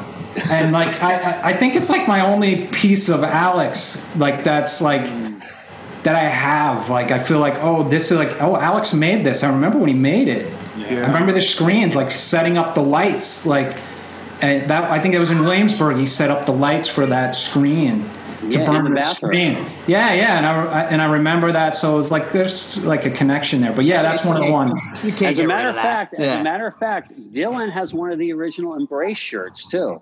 Yeah, Al, Oh, Al nice. Brown only made like a few, like a handful of those. Like I got one, Dylan got one. I think there might have only been three of those shirts. There was not a lot of those, but he gave me one. The one that uh, another one that he made was that negative approach T-shirt was amazing that he made. Is Yeah, that, that the one with the seven inch cover? Yeah, those were so great, such great Is that, shirts. Yeah. is that what your brother's wearing Yeah, in the uh, music Yeah. video? Yeah, yeah. Dude. That, that green one, it's such Yeah. a Yeah, such a green one. cool. They were good. That's that's ultimate nerd level of me, but I I, No, I was right there with you thinking the I same saw thing. Jason's face light up. He was like, he's like, I know, I know what this what's coming. I heard I heard a practice tape of Quicksand, and they were playing one of the songs off the seven, and she like da ticka ticka down now, and they said, "Yeah, let's play that the Negative Approach song," and I was like, "Holy shit!" Negative Approach was an influence on Quicksand. Even though I saw the video, I didn't realize it until that moment. So yeah, big influence. I just thought that was cool. Unreal. Yeah, when when Ray gave me that tied down record, I, I got it in a trade from Ray. That was on nonstop in the Schreifel's house. Like, It's so I love good. that record. Yeah. Wow, I'm surprised. I know. I actually really like Tied Down. Yeah, it's sick. See, I like fast. I like fast hardcore. What can I say? Once in a while, he throws you a curveball and likes something that he should like. Yeah, what can I say? You're still not gonna get me to listen to your DC hardcore stuff, but whatever. We'll keep going. But hey, uh, Porcell, Dylan, we really appreciate you joining us here today. Yes, thank you. you. This is the absolute highest level of nerdery on this record that we can think of, and I think people are going to be really stoked to hear these stories and this information. So, man, thanks so much. Yeah, I had a lot of fun. Thank you so much, Yeah, so did for I. taking time out to talk right, to great. us. okay, no problem. I'm glad to be here. cool. All right, guys. Take care. Dylan, good, so good to see you again, brother. Yeah, yeah. See you soon.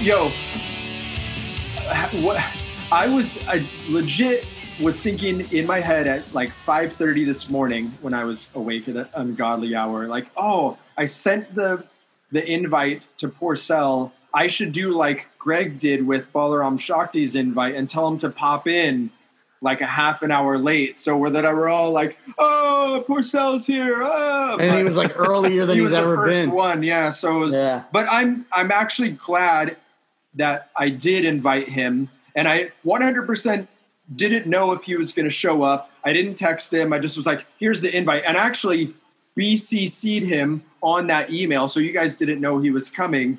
Uh-huh. And it's so cool when these guys in these bands, these people, see each other on the Zoom call and they're like, oh, it's so good to see you. And then they start talking to each other. They start interviewing each other. They start interjecting stuff like, oh, you remember this? And so we could have done this interview with just Dylan and had some great conversation. But the fact that Porcell came in and had these like extra bonus things to talk about, it just made it, it just, it just took, kicked it up a notch. Yeah. Agreed. It's And- always Go Porcell's ahead. such a Porcell's such a He's a pro podcast guy. Yeah, dude, that's what I was gonna say. So great, like, like Yeah. he's like he's like what just you know he's awesome. He's just he's just uh he's like meant you know he's meant for this. He has that personality and and you know when I had reached out to Dylan at first uh and I was like hey we're you know because as we've talked about when we started the pod is like we um we wanted to kind of talk to people that maybe don't necessarily get talked to all the time. That's not to say we didn't get, you know, the Porcells and the Ray Cappos and Walters and everything. But uh, when I reached out to Dylan, he's like, and he's like, sure. I said, you know, will you talk about? It? He said, sure. I'm not as entertaining as my brother, but like he was very entertaining. Oh, He yeah. was Yeah, he great was to great. talk to and super cool and fun. Yeah. And uh, you know, I I think um, this was just a really uh, I don't want to say light, but it was like just fun. But there was actually some real deep conversation yeah. That came out. Uh, It was light, and and I mean, this seven inch is such an interesting part of the Revelation catalog, and porcell kind of, you know, touched on it that it's like this shit is super experimental, and it was just like, hey, we're just gonna play wacky stuff and do something weird, and Jordan's gonna put it out, and you know, the, Revelation could have soldiered on without the Ray and Porcell seven inch. It's not like Yeah. a, leg, a legacy act, but um, it's a really cool snapshot of what was happening at the time. yeah. agreed. And uh, I was thinking while we were talking to those guys that uh, my first time hearing this was on a cassette. So you'd be Same happy here. to have. My friend, um, he had gotten, I guess, from his girlfriend at the time, my friend Matt, uh, his girlfriend at the time's brother had a couple tapes. So that was how I heard Attaining the Supreme, the Ray and Porcell tape, and 108 Holy Name. So I think if memory serves me correctly, because I don't have it in front of me and actually don't own it anymore. I used to. The Ray and Porcell cassette is in one of those Norelco boxes that has the black back so that you can't see through it. I think that's what it I was. think that's yeah. right. And then the um, cassette itself is that like kind of dirty white Correct. color, Yeah. which there is a pressing plant that still makes those, and they make it out of recycled computer casings. Oh, weird. They like cut up the plastic and make it into cassettes, which is really really cool. And I mean, a, a two song cassette is like such a novelty. And um, as someone who runs a record label that primarily does cassettes, normally that kind of stuff would be in, in a single, right? With the right? cardboard Which slip It's like thing? called it's called an O O card because it just goes around and then it slips out. And those were made a lot in the 80s and 90s. Yeah, I had um, Red Hot Chili Peppers. Um, I think "Give It Away." And Sure, the- so it would be like B side was right. "Search and Destroy" by the Stooges. So it'd be like one song like one single, one hit song, and then the B side either it would be one song on each side of the cassette, or it would be two songs that repeat on each song, and and that other song would be a B side that's like not on the album, could be live, could be a remix, something like that. So for me, cause singles and like cassette, you know, si- singles and maxi EPs and all that Mhm. stuff are a such a cool component of of physical shit. copies. Yeah, that's that is my shit. I will nerd out. Like one of my prized possessions, two of my prized possessions in the cassette world are a Blur, um, girl, boys and girls, girls and boys Okay. single. I have a Jawbreaker single, and I have a sealed single by the Swedish band Kent that came out Okay. in '95, and it's still sealed. So, like, dude, like, what the fuck? Like, collecting these stuff is so so cool. What's And the B side of the blur? Do you know? I, off the top of my head, that one, I guess I can't consider it a uh, prized possession if I can't even Hmm. think about what's on it. But it just looks so. How about the jawbreaker? What's the jawbreaker? I one? think the jawbreaker is uh, oyster and million, maybe. is it a promo Lurker tape, two. or did they actually make a ca- single of it? It's it's in the O card, and it's got uh, it's like a pink cover with like maybe Charles Bronson or some shit on it. It's super chewed up that I got it. It looks like it kind of looks like a Smith's layout in a way. Okay. Um, So but did we all we all heard this on tape? Because I heard this on tape also. I went I to probably the first time I heard it was on cassette because I've never owned the record of it. Yeah, I've never owned the record. I owned the cassette at one point, but I went to um, Smash Records in Georgetown. Now they're in Adams Morgan Mm-hmm. in DC. I picked this up primarily probably because it was on the cheaper side, and I would go for tapes because they were more affordable. But uh, we took this tape home and listened to it on the drive back from DC to Alexandria, and uh, I just really love these songs. I know that it's a drum machine. I don't care. It never really bothered me. I don't think that I would like these songs if it was a regular drummer. I, I wouldn't Yeah. say that I, I would. I wouldn't like it, but it, it just wouldn't It would have a different feel. Yeah, it, it yeah. needs that the drum machine. Um, Yeah. Also, just in case, so no one corrects us, the Jawbreaker. It's actually uh, Lurker Two, Dark Son of Night. Uh-huh. From Hear You, and then Million on the other Uh-huh. side. Yeah. And is that Never Steve, know if we're gonna. is that Steve McQueen on the cover? Uh, you know what? I don't know. But it does look like a Smith's record, kind of, right? It definitely looks like a Smiths type thing. yeah. Yeah. Um, That's a cool thing to have, man. It is. It is I'm happy for you, yeah. Thanks. and I hope people listening are happy for you too. Well, too. what I about my a- what about my Inside Out uh, my Inside Out tape that I only have the cover for? I'm very happy that you have. I'm the happy- cover of the I- I Thank you. Out. Yeah. Where's Yeah. my recognition? Um, You're looking for fame. Oh, Um, you know what's interesting too about the physical release of this seven inch that the it does come on purple vinyl. I Which know, We, you I know we don't had talk, that we don't talk about pressing a lot, but that purple that goes with the purple Yeah, it cover, man, cool. it looks so good.